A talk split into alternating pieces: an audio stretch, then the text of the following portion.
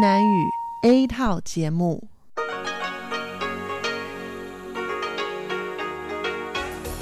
Đây là Đài Phát thanh Quốc tế Đài Loan RTI.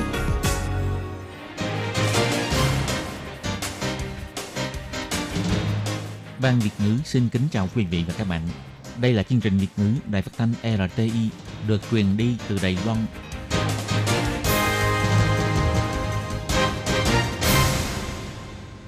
Hiên Nhi xin kính chào các bạn. Các bạn thân mến, các bạn đang đón nghe chương trình của Ban Việt ngữ Đài Tiếng Nói RTI được truyền thanh từ Đài Loan.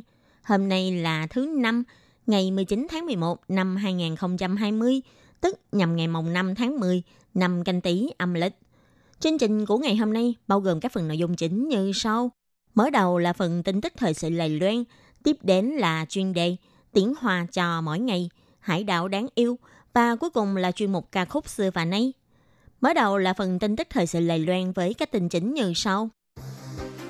Nghị viện Mỹ kêu gọi mời Tổng thống Thanh Văn đến Washington, kêu gọi Mỹ và lầy Loan ký kết hiệp định FTA để chống lại Trung Quốc. Về việc mở cửa nhập thịt heo Mỹ, ông Trần Thị Trung bày tỏ sẽ đến Mỹ thị sát trước ngày 1 tháng 1 năm 2021. Liệu các doanh nhân Đài Loan trở về ăn Tết có thể rút ngắn thời gian cách ly hay không? Ông Trịnh Thị Trung bày tỏ, để duy trì sự an toàn của Lài Loan thì phải hy sinh một phần tự do. Dự án công trình đường ống nối hồ chứa nước Tăng Văn và Nam Hóa dự kiến sẽ hoàn công vào năm 2024. Ngày 19 tháng 11, Lài Loan thêm hai ca lây nhiễm COVID-19 từ nước ngoài là một tiếp viên hàng không và lao động di trú. Tiền tiết kiệm của nông dân Tây Loan cao kỷ lục từ trước đến nay. Và sau đây xin mời các bạn cùng đón nghe phần nội dung chi tiết của bản tin ngày hôm nay.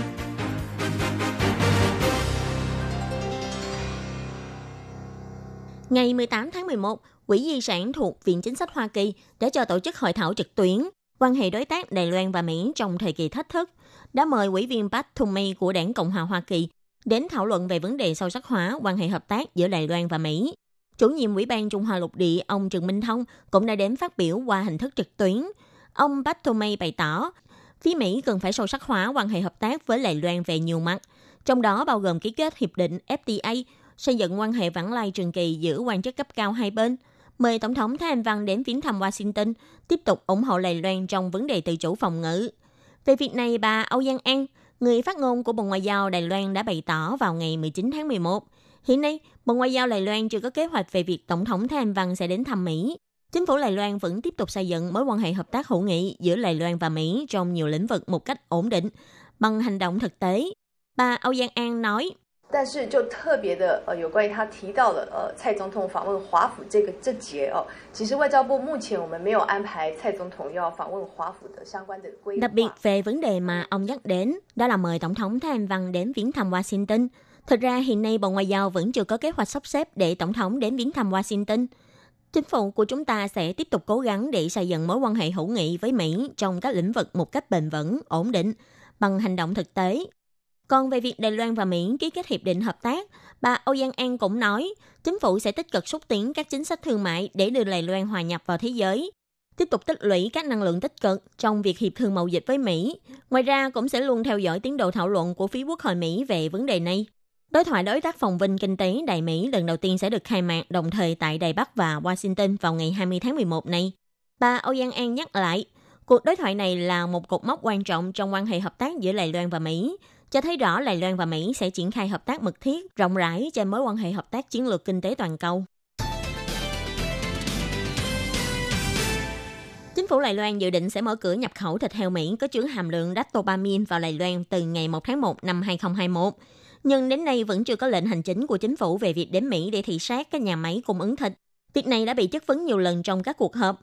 Bộ trưởng Y tế Phúc Lợi Trần Thời Trung cũng đã bày tỏ khi trả lời phỏng vấn của đài phát thanh rằng do phía Đài Loan không thể chấp nhận việc thị sát nhà máy trực tuyến. Vì thế, trước ngày 1 tháng 1 năm 2020, chính phủ sẽ sắp xếp chuyến đi đến các nhà máy tại Mỹ để thị sát, để có thể mắt thấy tai nghe. Ông Trần Thị Trung cũng chỉ ra, đoàn đại diện đến thị sát tại các nhà máy ở Mỹ sẽ không đông. Ông cũng rất đồng tình việc có thể đích thân dẫn đoàn đến Mỹ. Nhưng nếu không có việc gì quan trọng, chỉ là để thị sát một nhà máy thôi, thì chắc ông sẽ không tự đích thân mà đi, mà sẽ cử những nhân viên có chuyên môn cao đến thị sát, vì trong thời kỳ dịch bệnh hoành hành như hiện nay, phải cố gắng giảm thiểu rủi ro di chuyển.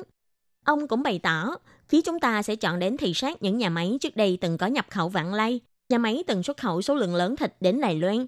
Nhưng trong tình hình dịch bệnh như hiện nay, đoàn khảo sát sẽ không đến nhiều nhà máy để thị sát, vì chúng ta ngang nhiên đi lại giữa nhiều khu vực như vậy, chắc chắn sẽ khiến cho đối phương cảm thấy ngại ngùng.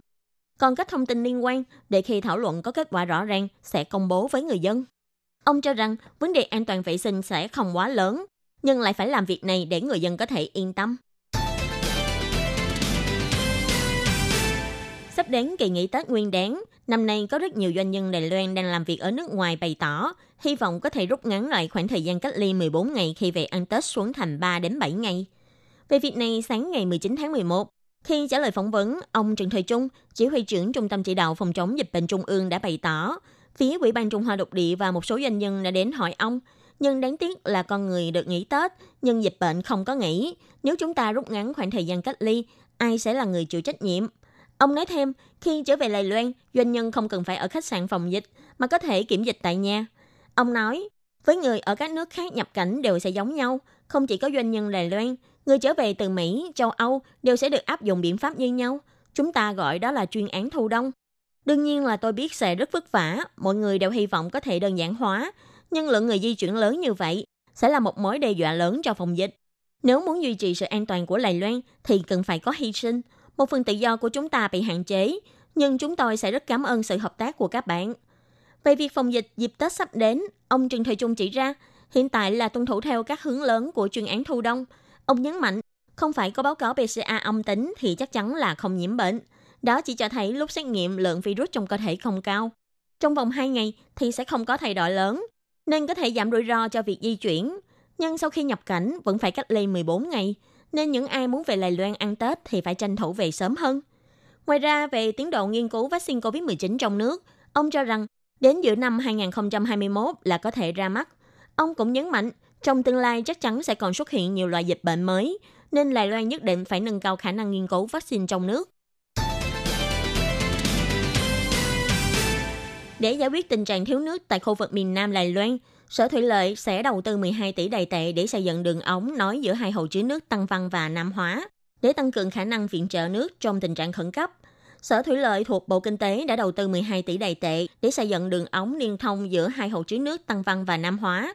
Hiện đã hoàn thành việc mời thầu, hy vọng có thể tăng cường khả năng điều độ nước giữa các nguồn nước để cải thiện cơ sở hạ tầng, chi viện vận chuyển nước chống hạn hán trong những tình trạng khẩn cấp. Công trình này dự kiến sẽ hoàn thành vào năm 2024.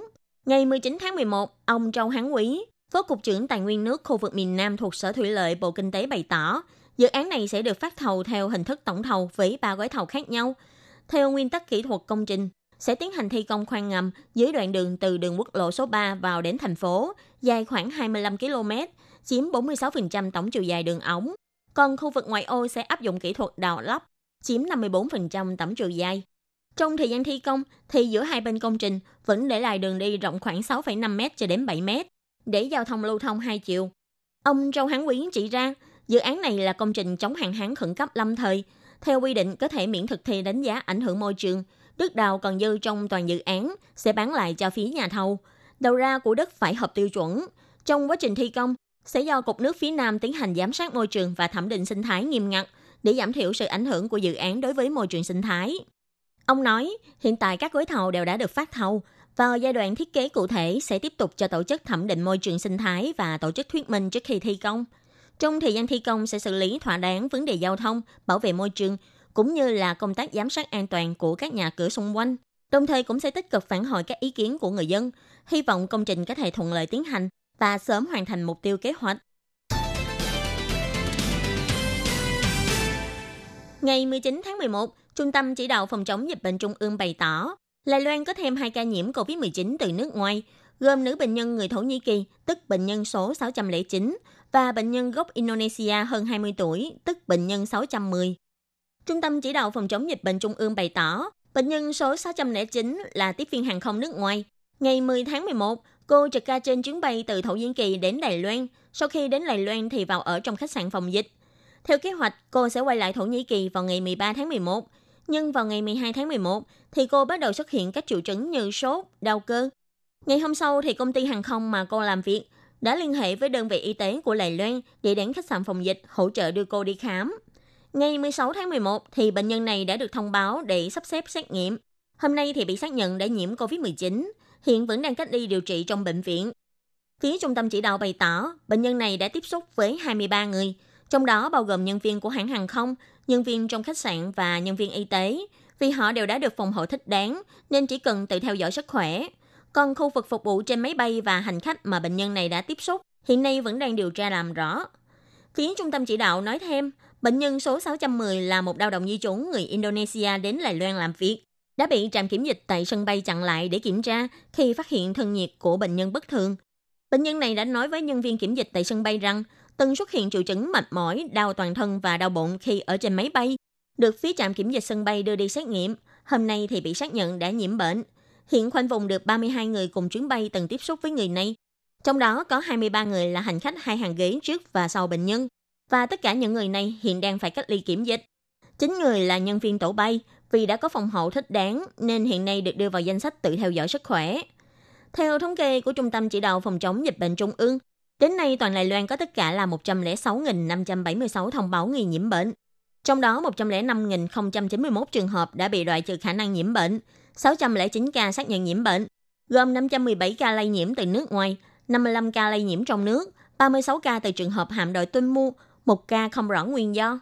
Đến nay đã có 7 người trong số những bệnh nhân xác nhận nhiễm bệnh đã tử vong, 545 người đã được giải trừ cách ly, 57 người vẫn đang điều trị trong bệnh viện. Hội Nông nghiệp Tây Loan thuộc huyện Vân Lâm năm nay có số tiền tiết kiệm cao kỷ lục với hơn 16.000 tài khoản tiết kiệm. Tổng số tiền tiết kiệm vượt con số 18 tỷ đài tệ. Có hơn 200 người có số tiền tiết kiệm trên 10 triệu, thậm chí có người tiết kiệm hàng trăm triệu. Phía Hội Nông nghiệp Tây Loan cho hay, vì nông dân ở đây chủ yếu là trồng rau và gạo, nên nếu nông dân trồng các loại rau thu hoạch ngắn ngày, khoảng 14 ngày là có thể thu hoạch đem bán. Sau khi đem bán, người dân sẽ gửi tiền tiết kiệm vào tài khoản ở hội nông nghiệp. Và tuy họ có kinh tế dư giả, nhưng lại sống rất tiết kiệm và giản dị. Những người nông dân ở Tây Loa, Vân Lâm hầu như đều luôn tức bật với việc đồng án. Cuộc sống giản dị cứ thế trôi qua mỗi ngày. Nhưng thực chất thì có rất nhiều nông dân rất biết cách tiết kiệm tiền. Theo thống kê của Hội Nông nghiệp Tây Loa, thì năm nay họ có hơn 16.000 tài khoản tiết kiệm, tổng số tiền tiết kiệm cao kỷ lục từ trước đến nay, đạt con số là 18 tỷ đài tệ. Theo chủ nhiệm Hội Nông nghiệp Tây Loa, ông Lưu Cẩm Phú cho biết, Hội Nông nghiệp và nông dân có quan hệ hợp tác mật thiết, nên người dân sẽ hay đến đây để gửi tiền tiết kiệm của họ hơn. Theo thống kê của Hội Nông nghiệp Tây Loa, bình quân mỗi thành viên trong hội đều có tiền tiết kiệm khoảng 2 triệu đài tệ. Có hơn 200 tài khoản có tiền tiết kiệm trên 10 triệu đài tệ, thậm chí có người còn tiết kiệm hàng trăm triệu. Thực tế, khi hỏi nông dân thì được cho biết, do họ đều ở nông thôn, hàng ngày chỉ lo làm việc kiếm tiền, nhưng lại không nỡ xài tiền, nên phần lớn tiền thu nhập đều mang đi gửi tiết kiệm. Theo ông Lâm Tự Đô, chủ nhiệm bộ phận tín dụng thuộc Hội Nông nghiệp Tây Loan thì cho biết, những người nông dân tại Tây Loan thực sự rất cố gắng làm việc. Mọi người đều nỗ lực, rất siêng năng cần cù, nên Hội Nông nghiệp Tây Loan mới có thành tích tiền gửi tiết kiệm tốt như thế. Hội nông nghiệp cũng nói, nếu phần lớn nông dân đều trồng những loại rau thu hoạch ngắn ngày, 14 ngày là có thể thu hoạch đem bán. Sau khi bán được tiền, thì họ lập tức mang đi gửi. Cứ trung bình 2 tuần sẽ gửi tiền một lần. Vì họ rất cố gắng gửi tiết kiệm, nên cũng vì thế mà nơi đây càng lúc càng nhiều các đại gia tiềm ẩn.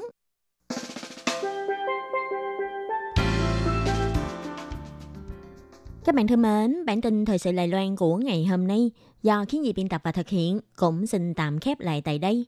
Cảm ơn sự chú ý lắng nghe của quý vị và các bạn. Xin mời các bạn tiếp tục đón nghe các phần tiếp theo của chương trình do Ban Việt ngữ thực hiện. Xin thân ái chào tạm biệt các bạn và hẹn gặp lại. Nhằm khuyến khích báo chí và cơ quan truyền thông Hoa ngữ tại hải ngoại quảng bá về những cống hiến nỗ lực của người Đài Loan trên khắp thế giới, cũng như gắn kết cộng đồng kiều bào Đài Loan trên toàn cầu. Năm nay, Ủy ban Kiều bào Đài Loan đặc biệt tổ chức giải thưởng báo chí Hoa ngữ tại hải ngoại với hai thể loại. Thể loại thứ nhất là báo viết gồm báo giấy, báo điện tử và thể loại thứ hai là báo phát thanh. Tác phẩm dự thi phải được viết bằng tiếng Hoa và có nội dung sâu sắc, chuyên nghiệp. Giải thưởng là 2.500 đô la Mỹ.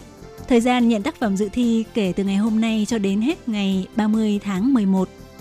Muốn biết thêm thông tin chi tiết, xin vui lòng truy cập website của Ủy ban Kiều bào Đài Loan tại www.ocac.gov.tw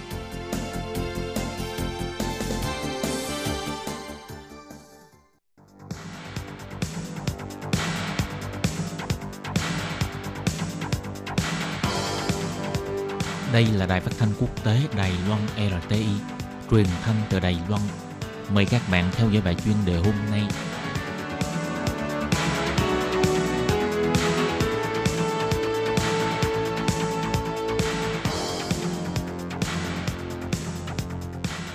Tường Vi xin kính chào quý vị và các bạn. Tiếp theo chương trình xin mời các bạn đón nghe bài chuyên đề. Chuyên đề ngày hôm nay với nội dung như sau. Giới thiệu thành quả chuỗi hoạt động phát triển văn hóa Đông Nam Á mê hoặc Đài Loan. Và sau đây, xin mời các bạn cùng theo dõi bài chuyên đề ngày hôm nay.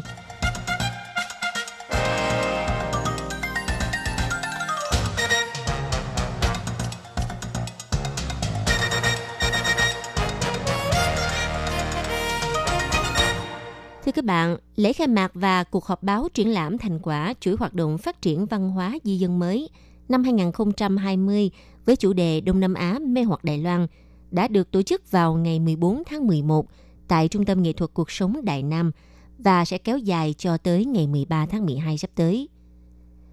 Dưới sự chỉ đạo của Bộ Văn hóa Đài Loan, kế hoạch triển lãm phát triển văn hóa di dân mới và nghệ thuật quốc tế từ năm 2020 cho tới năm 2021 do Trung tâm Nghệ thuật Cuộc sống Đại Nam tổ chức với chủ đề là những truyền thuyết dân gian ở Đông Nam Á. Năm 2020 đã liên tiếp tổ chức hàng loạt các hoạt động như Diễn đàn Văn hóa Nghệ thuật Đông Nam Á, Hội thảo trải nghiệm truyền thuyết dân gian, Hội thảo sách tranh Indonesia, Thái Lan, dạy múa Lê Con của đảo Bali, Indonesia, vân vân. Thành quả chương trình được giới thiệu trong thời gian từ ngày 14 tháng 11 kéo dài đến 13 tháng 12.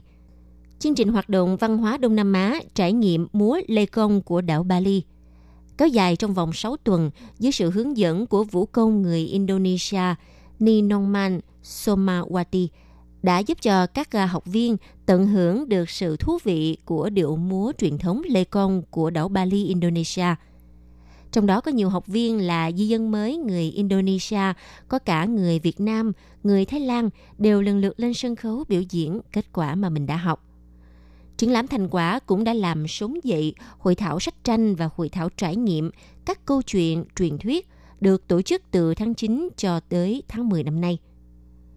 Hội thảo sách tranh được à, chia thành hai phần, bao gồm Indonesia và Thái Lan – Hội thảo này trải nghiệm các câu chuyện truyền thuyết gồm tổng cộng 4 chủ đề như sử thi Ramaken của Thái Lan, vua hùng của Việt Nam, thổ địa Java của Indonesia và cá chuồng của dân tộc Thao. Trong đó để thể hiện tinh thần phát triển văn hóa di dân mới, triển lãm đã đặc biệt hợp tác với những trường tiểu học như Thủy Thượng ở huyện Gia Nghĩa và cộng đồng Mỹ Nông – Cô Hồng Quỳnh Quân là một chuyên gia ngôn ngữ cơ thể, đã đưa các à, em học sinh trường Thủy Thượng vào câu chuyện Ramaken bằng cách vẽ khuôn mặt nhân vật. Ngoài ra còn có sự góp mặt của di dân mới người Việt là chị Nguyễn Thị Bội đã chia sẻ truyền thuyết về vua hùng của Việt Nam và chị còn hướng dẫn cho mọi người làm mô hình bánh chưng Việt Nam rất dễ thương. Các à, bạn di dân mới người Indonesia thì à, giúp cho mọi người có thể trải nghiệm truyền thuyết của Indonesia, làm nên à, bức tranh cuộn truyền thống Wayang Berber. Bên cạnh đó thì câu chuyện cá chuồng của dân tộc Thao thì được vẽ lên chiếc thuyền Tatala, giúp cho mọi người có thể gần gũi hơn với câu chuyện của người dân tộc Thao. Hội thảo văn hóa Đông Nam Á đa dạng không chỉ giúp cho những người tham gia có cơ hội để tìm hiểu, hiểu biết về truyền thuyết dân gian của các quốc gia lân cận, mà còn thông qua những trải nghiệm thực tế về các sản phẩm có liên quan để mọi người hiểu rõ hơn về nền văn hóa đa dạng phong phú và xinh đẹp của các nước Đông Nam Á cùng với Đài Loan. Từ ngày 14 tháng 11 cho tới ngày 13 tháng 12, người dân có thể à, tìm thông tin về triển lãm thành quả các hoạt động có liên quan đến hoạt động Đông Nam Á mê hoặc Đài Loan. Mọi người có thể theo dõi trang fanpage của hoạt động lần này hoặc trang web chính thức của Trung tâm Nghệ thuật Cuộc sống Đại Nam http 2 gạch chéo gạch chéo www tnsec gov tw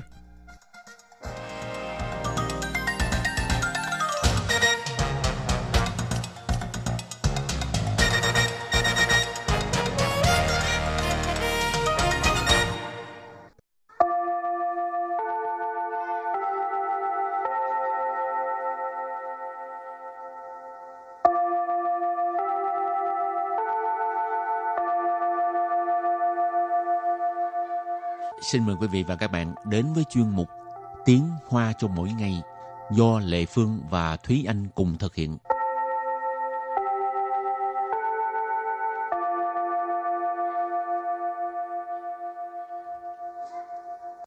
Thúy Anh và Lệ Phương xin kính chào quý vị và các bạn. Chào mừng các bạn cùng đến với chuyên mục Tiếng Hoa cho mỗi ngày ngày hôm nay. Thúy Anh muốn hát hả? Không, Vậy mà muốn làm gì? muốn học tiếng Hoa. Hôm nay mình tới đây là để học tiếng Hoa mà. Hôm nay học về à, chú trọng về ngữ pháp đúng không? Ừ. Ừ. Tức là à, à, em cảm thấy là ngoại trừ học những cái đoạn đối thoại, học nghe, học à, những cái từ thường gặp, những cái câu thường nói thì mình còn phải chú trọng một cái đó là ngữ pháp. Có một số bạn cũng rất là muốn à, học thêm về ngữ pháp để mà làm vững cái à, cơ bản của mình. Thì à, trong Mà- những tập sau thì chúng ta sẽ thêm vào một số tập là nói về Ừ ngữ pháp và sẽ đặt câu để mà các bạn cũng có thể à, theo cái cấu trúc đó để mà đặt theo rồi cũng có thể comment cho mình như cái kiểu là làm bài tập làm Ừ. rèn luyện rồi xong Ừ. rồi gửi bài tập cho mình Ừ. Nói tới ngữ pháp Lệ Phương buồn ngủ à. Hồi Ừ. xưa đi học mà, mà mà nói tới cái ngữ pháp là cảm thấy chán. ừ, đúng rồi. hồi xưa em cũng rất là ngán ngữ pháp nhưng mà em ngán cái phần là à, những cái cách phân loại từ những Ừ. cái như là định ngữ rồi à, trạng ngữ rồi vân vân những cái phó từ vân vân những cái đó là Ừ. em không thể Ờ, nào mà Bây giờ Lệ. Phương trả hết cho thầy cô rồi. nhưng Rồi. mà mình thường bây giờ là mình dạy ngữ pháp cho các bạn mình sẽ dạy những cái là cấu trúc câu nhiều Ừ. hơn ừ. Chị cho- hôm nay cái mình sẽ học cái cấu trúc như thế nào? Ừ, cấu trúc của ngày hôm nay đó là nếu như mà nói chấm chấm chấm thì chấm chấm chấm tức là mình sẽ có hai cái vế là mình đưa ra một cái giả thiết rồi có một cái kết luận là nếu A thành lập thì B cũng sẽ thành lập cái cấu trúc đó là 如果说，那么就 如果说什么什么那么什么什么rồi đằng sau nếu như có thể thì mình nếu như cần thiết thì mình có thể thêm được 就什么什么 và làm sao để mà có thể sử dụng cái cấu trúc câu này thì lát nữa mình sẽ đặt câu nhưng mà trước hết thì chúng ta hãy học một số những cái từ vựng mà mình dùng trong những cái câu sau từ đầu tiên đó là từ 萤火，萤火， yến hộ diễn hộ nghĩa là cái à, ánh đom đóm. Tức là cái uh, khi mà đom đóm nó phát sáng thì mình sẽ nhìn thấy cái ánh sáng của nó thì cái đó ừ. mình gọi là diễn hộ. Rồi và từ kế tiếp đó là kinh điển kinh điển kinh điển kinh điển có nghĩa là kinh điển. Từ kế tiếp. Sinh mệnh sinh mệnh sinh mệnh sinh mệnh cái từ này là nếu như mình dùng hán việt á, thì mình gọi là sinh mệnh. Nhưng mà mình cũng hơi tùy theo cái ngữ cảnh của câu mình dịch là cuộc đời hoặc là cuộc sống vân vân. Ừ, rồi và từ kế tiếp nữa đó là su xie. Su xie. Su xie su xie tức là viết viết ừ. tay á ha.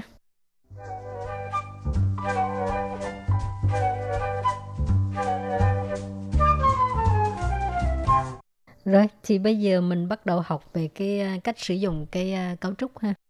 rồi cái à, cấu trúc hồi nãy mình nói là如果说什么什么那么什么什么tức là nếu như cái gì đó rồi vậy thì cái gì đó cái câu đầu tiên là à, câu này là trong một cái bài hát không biết các bạn có nghe qua bài này chưa bài này là tên là truy quang trợ tức là à, người theo đuổi ánh sáng thì trong đó có một câu là 如果说你是夏夜的萤火， 孩子们为你唱歌，那么我是想要画你的手。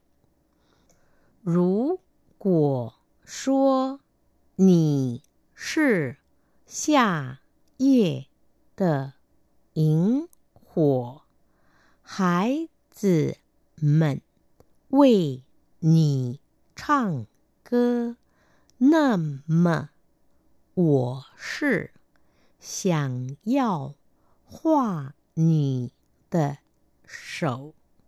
如果说你是夏夜的萤火，孩子们为你唱歌，那么我是想要画你的手。Câu này rất là dài. Nhưng mà em rất là thích câu này tại vì trong cái bài hát này có có nhiều câu cũng rất là hay thì một trong những câu mà em thích là câu này. 如果说你是夏夜的萤火，孩子们为你唱歌， 那么我是想要画你的手. Câu này có nghĩa là nếu như nói anh là ánh đom đóm của đêm hè, để em vì anh mà hát ca, vậy thì em chính là bàn tay muốn vẽ lên anh. cái này nó hơi nó hơi văn vẽ một chút Ừ. ừ thì mình phải hơi tưởng tượng một chút về cái cảnh này Rú của số mình có nói ha nếu như nói Nì sư xa ye de yến hồ Xa ye là cái ờ, đêm mùa hè Yến hồ này có nói là ánh đom đóm cho nên Nì sư xa ye de yến hồ anh là ánh đom đóm của đêm hè Hải tử mình tức là những đứa trẻ, bọn trẻ Vì nì唱歌 Vì nì tức là vì anh làm một cái gì đó 唱歌 tức là hát cho nên Hải tử mình vì nì 唱歌 nghĩa là trẻ em vì anh mà hát ca 那么 vậy thì 我是想要画你的手想要 tức là mong muốn, hy vọng, muốn làm một việc gì đó. Hoa tức là vẽ. Nì ở đây là anh. 手 là tay cho nên khoa nị the sổ tức là cái bàn tay mà vẽ nên anh cho nên nếu như anh là ánh đom đóm của ngày hè thì em muốn là cái à, bàn tay vẽ nên anh Hảo, bây giờ mình đặt câu cho từ vựng kinh điển với cái cấu trúc là Rú của số, nam ạ. Rú của số, chứ bù sư kinh điển, nằm mà mấy yếu sầm mà nâng soạn sư kinh điển lợ. Rú của số, chứ bù sư 经典，那么没有什么能算是经典了。如果说这不是经典，那就没什么能算是经典了。À, câu này có nghĩa là nếu như cái này mà không phải là gọi là kinh điển thì không có cái gì để có thể gọi là kinh điển nữa rồi. Ừ. À, cái này là nhấn mạnh cái cái cái đồ vật hay là cái gì đó ha. Nó là kinh điển rồi ha. Ừ. rồi rú của xưa mình giải thích rồi ha. Nếu như nói chợ bù sư đây không phải là kinh điển kinh điển. Chợ bù sư kinh điển tức là chẳng hạn như mình thấy cái bức bức tranh đi ừ. cái hoa đi thì đây đây không phải là kinh điển.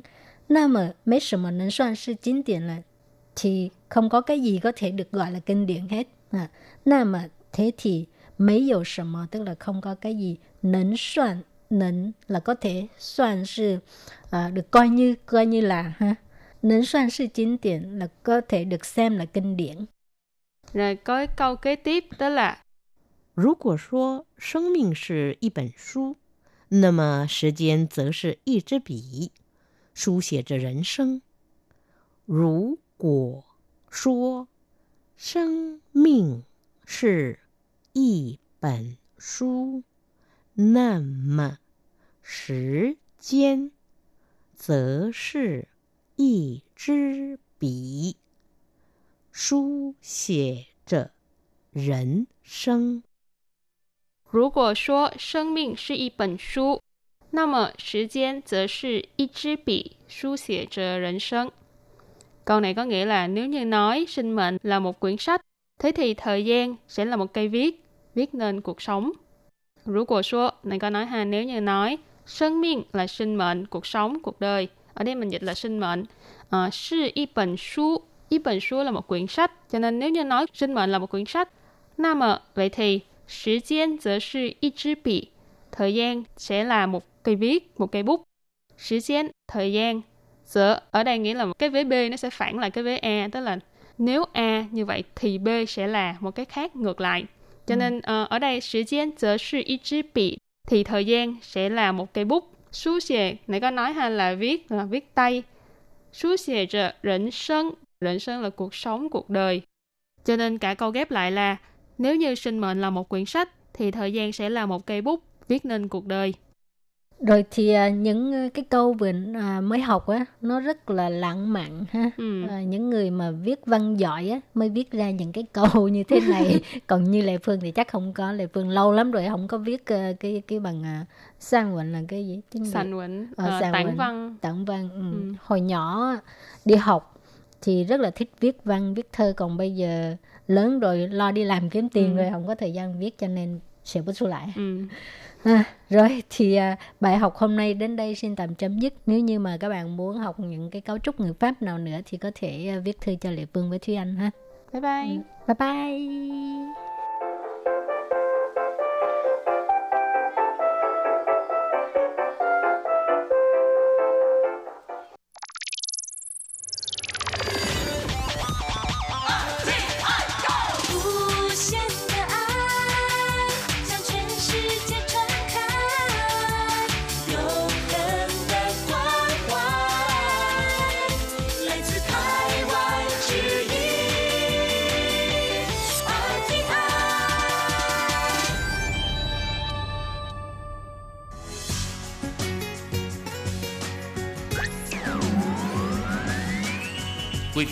Đón nghe chương trình Việt ngữ Đài RTI truyền thanh từ Đài Loan.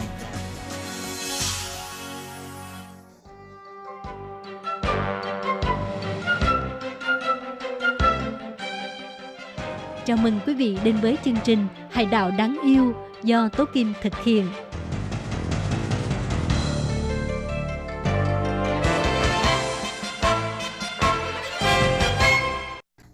Tú tôi Kim xin kính chào các bạn. Hoan nghênh các bạn đã đến với chương mục Hải đảo đáng yêu ngày hôm nay. Các bạn thân mến, trong chương mục Hải đảo đáng yêu ngày hôm nay, tôi Kim xin giới thiệu với các bạn về thị trấn Phụng Lâm, Phong Liễn ở Hoa Liên, Hoa Lện để biết được nhịp sống chậm trại ở đây như thế nào. Và sau đây tôi Kim xin mời các bạn cùng đón nghe nội dung chi tiết của chương mục Hải đảo đáng yêu ngày hôm nay nhé.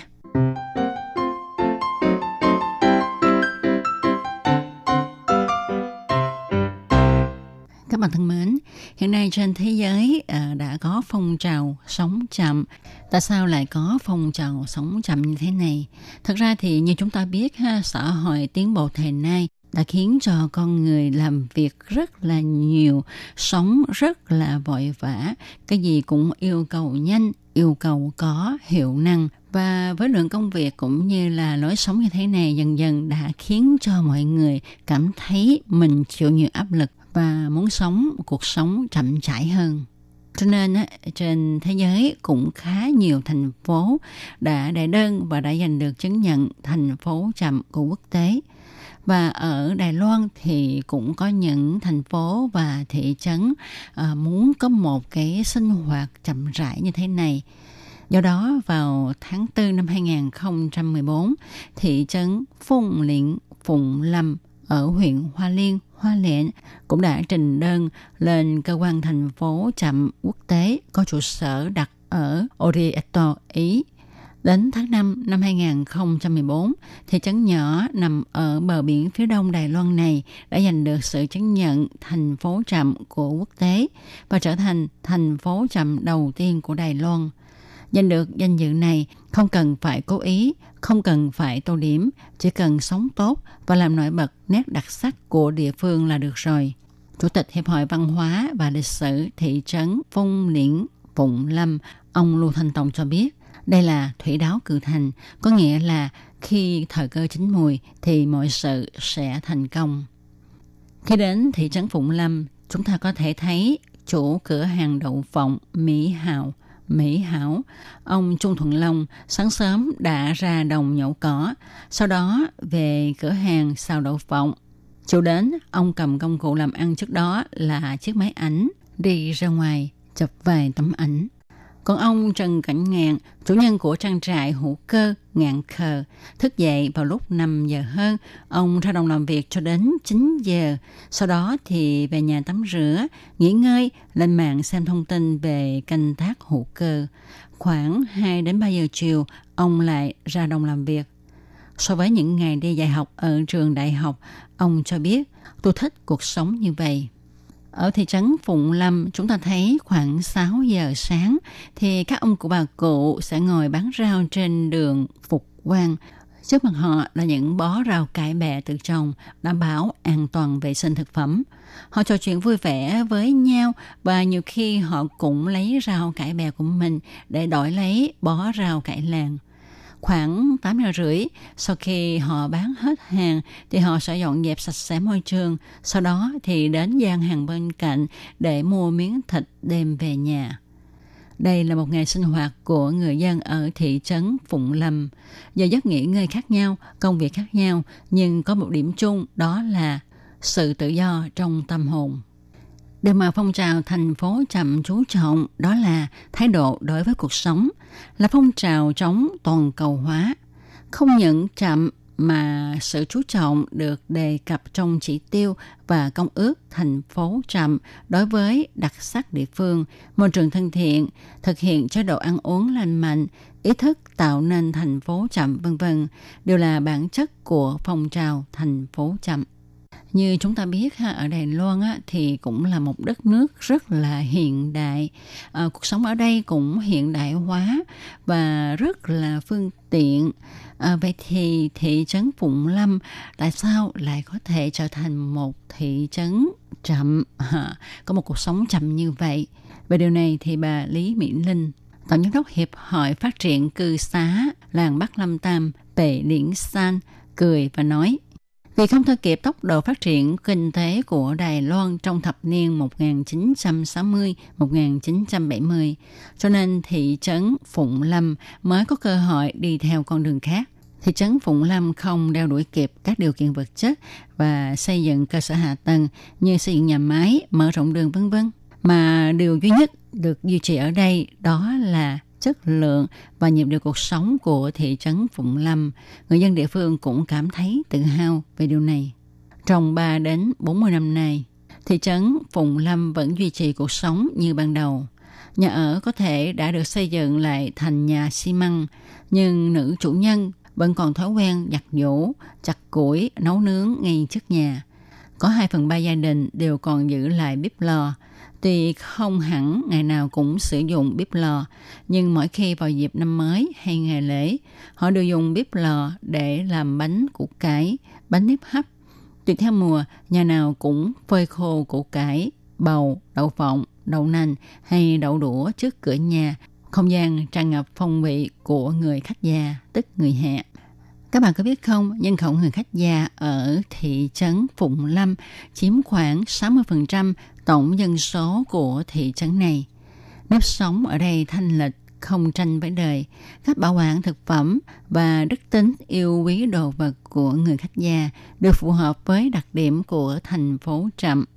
Ông Lưu Thanh Tòng nêu ví dụ, nếu như bạn đến thị trấn Phụng Lâm, nhìn thấy trước cửa nhà có phơi đậu phộng với số lượng ít – thì chúng ta biết là đa phần đều không phải là do chủ nhân của ngôi nhà này tự trồng lấy mà sau khi người ta thu hoạch đậu phộng bằng máy thì họ đi ra ruộng nhặt những cái đậu phộng mà rơi rớt đặng đem về. À, địa chủ ở đây cũng rất là vui vẻ để mà chia sẻ. Cư dân cũng không lãng phí tài nguyên. Điều này có thể thấy được đức tính yêu quý đồ vật cần cù tiết kiệm của người khách gia thị trấn Phụng Lâm còn có tên gọi rất là đẹp, đó là quê hương của hiệu trưởng. Tại sao vậy? Tại vì đây là một nơi tràn ngập không khí nhân văn. Trong nhiều năm nay, với sự nỗ lực của Hiệp hội và những người làm việc tại các cư xá ở thị trấn Phụng Lâm, dần dần đã nuôi dưỡng được đặc tính của thành phố Trạm. Nhóm người khách gia này luôn mang tinh thần tháo vát, giống như ngạn ngữ của người khách gia. Cứ làm việc đi, đừng có so sánh, tính toán. Họ luôn cố gắng hết sức mình trong công việc phát triển cư xá và bảo tồn văn hóa lịch sử của thị trấn Phụng Lâm. Bà Trương Úc Bội, người đại diện thị trấn Phụng Lâm, đi dự niên hội của các thành phố trọng quốc tế ở Hà Lan để lãnh chứng nhận thành phố trọng quốc tế cho biết, sau khi thị trấn Phụng Lâm được chứng nhận thành phố trầm, điều thay đổi lớn nhất đó là sự nâng cao ý thức của người dân địa phương. Những người đang làm việc tại thị trấn Phụng Lâm luôn hỗ trợ lẫn nhau. Bảo tàng văn hóa khách gia, bảo tàng hiệu trưởng đều là những điểm du lịch mà du khách nhất định phải tham quan khi đến thị trấn Phụng Lâm.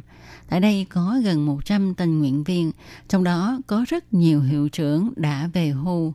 Chủ tịch Hiệp hội Phát triển Du lịch Phụng Lâm, ông Trần Quy Thành cũng đến đây làm nhân viên tình nguyện khi chúng ta có dịp đến Hoa Liên thì chúng ta cũng không quên à, cố gắng tranh thủ ghé qua thị trấn Phụng Lâm. Nếu được thì chúng ta có thể ở đó một vài ngày để trải nghiệm cuộc sống trầm ở đây như thế nào. Tôi Kim tin chắc rằng đối với những người yêu thích gần gũi với thiên nhiên và sống chậm thì sẽ yêu thích thị trấn nhỏ bé này. Và các bạn thân mến, chương mục hôm nay cũng xin được tạm dừng ở đây. Tôi Kim xin chân thành cảm ơn sự chú ý theo dõi của các bạn. Thân chào tạm biệt. Bye bye.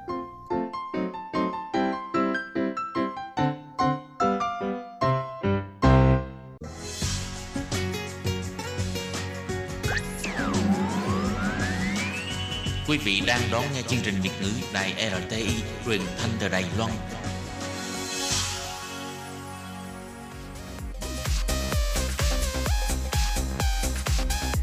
Xin mời quý vị và các bạn đón nghe chuyên mục Ca khúc xưa và nay do Thúy Anh thực hiện.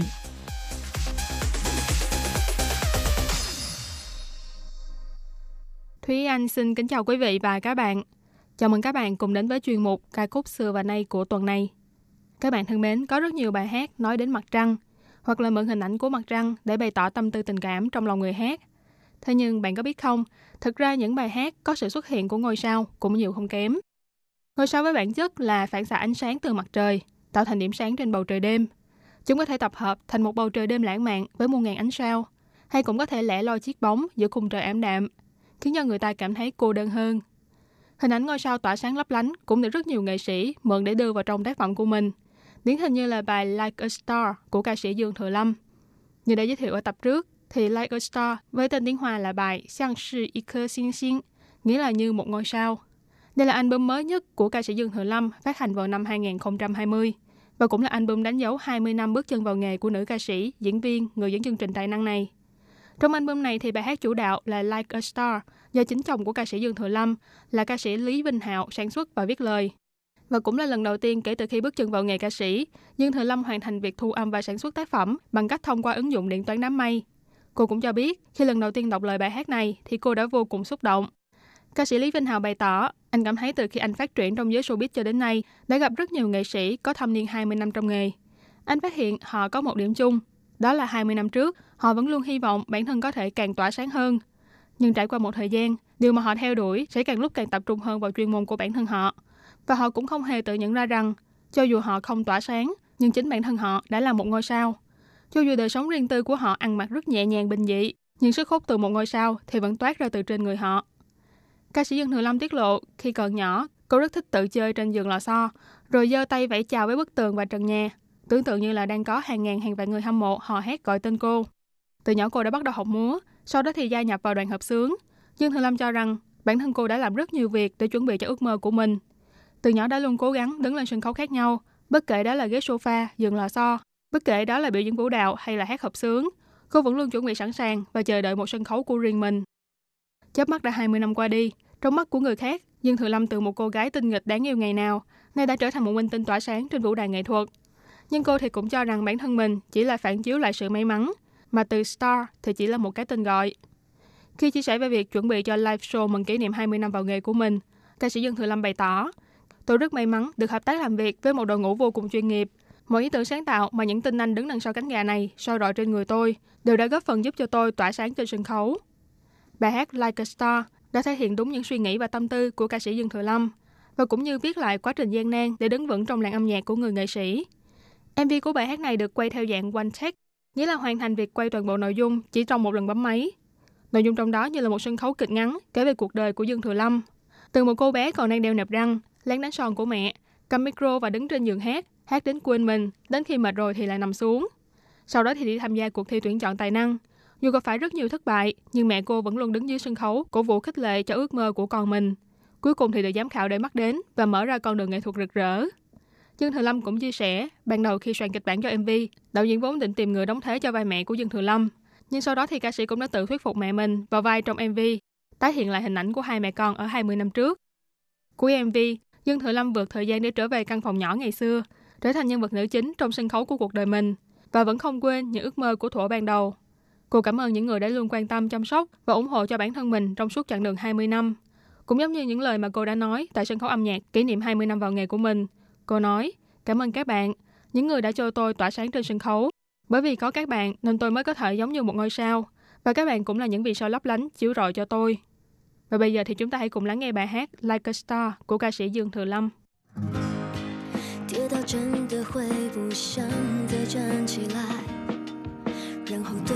镜子说，好多人还在等我。我想我是一个倔强又平凡的人，我要经历的，我正经历着。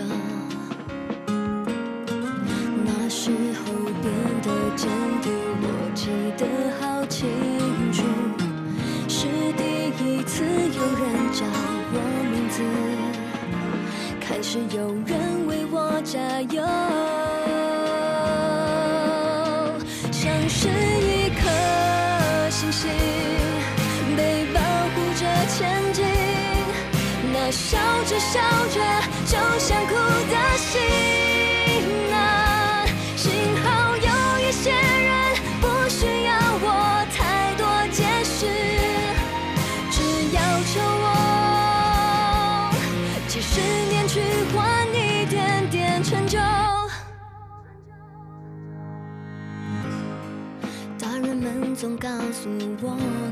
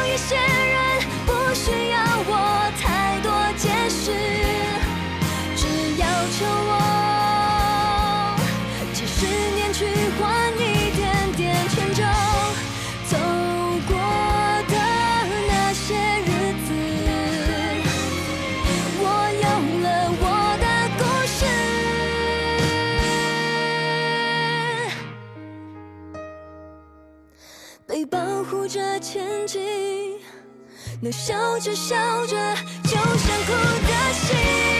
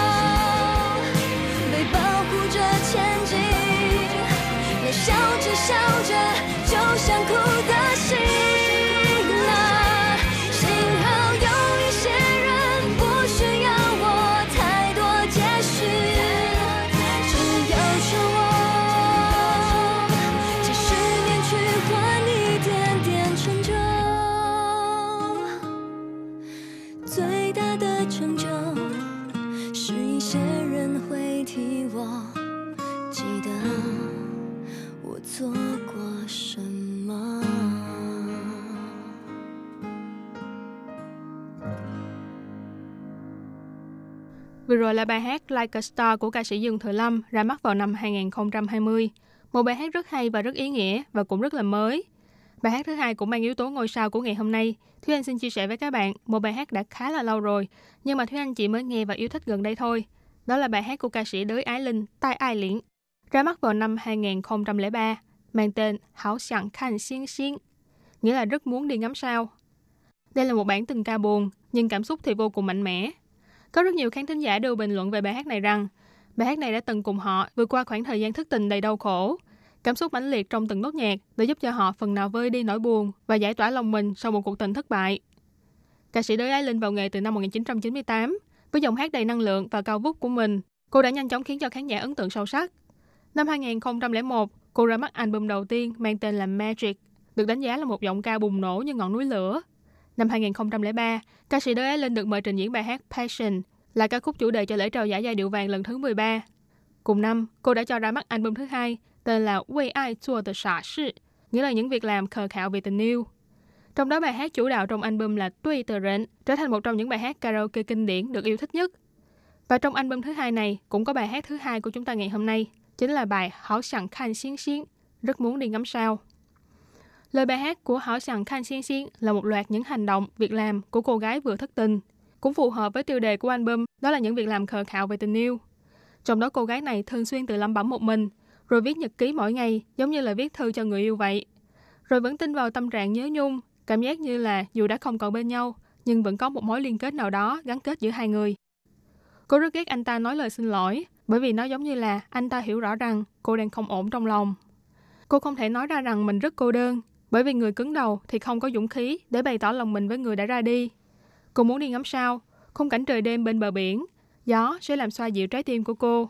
Ngắm nhìn những ngôi sao tỏa sáng tấm chân tình để cho mối tình đã hết lụi tàn như sao băng. Một bản nhạc mang ý nghĩa thật buồn, buồn cho một người thì đã dứt khoát ra đi, nhưng một người thì vẫn còn nặng tình và chưa dứt ra được.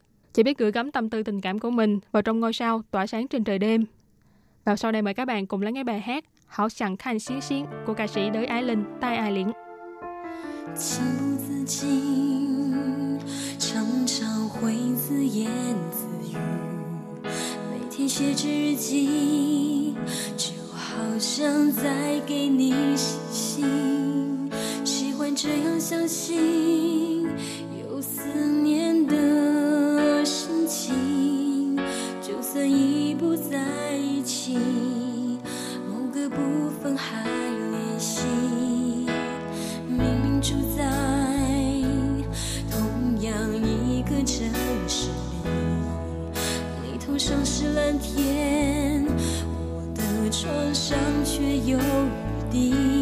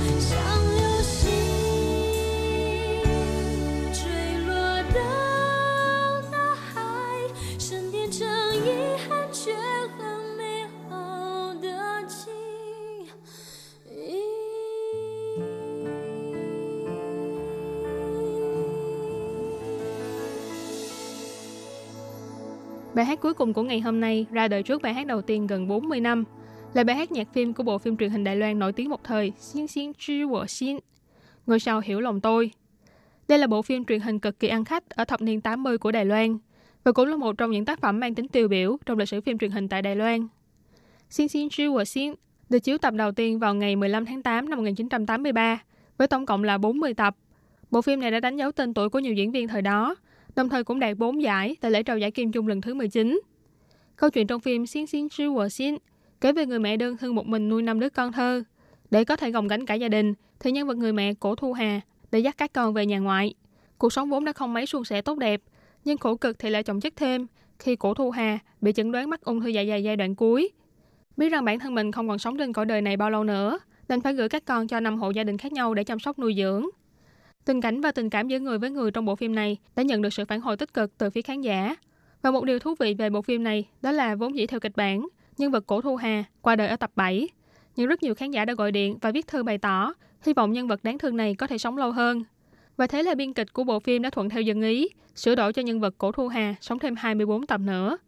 Ở tập cuối của bộ phim, người chị cả đã tập hợp năm đứa con lại về đoàn tụ với nhau. Những hộ gia đình nhận nuôi những đứa trẻ này, mặc dù cảm thấy không nở, nhưng cuối cùng vẫn tôn trọng quyết định của các con.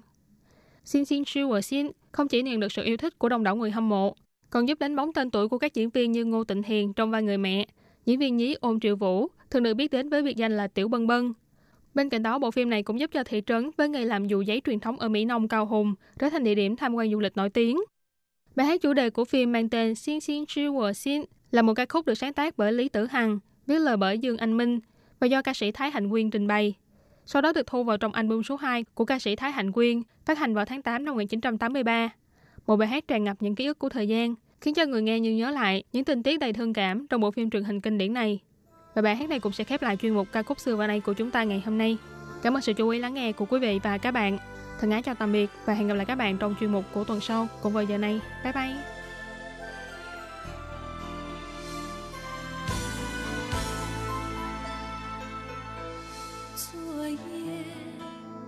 多少伤心的泪涌上心头，只有星星知道我的心。今夜多少失落的梦埋在心底。只有星星牵挂我的心，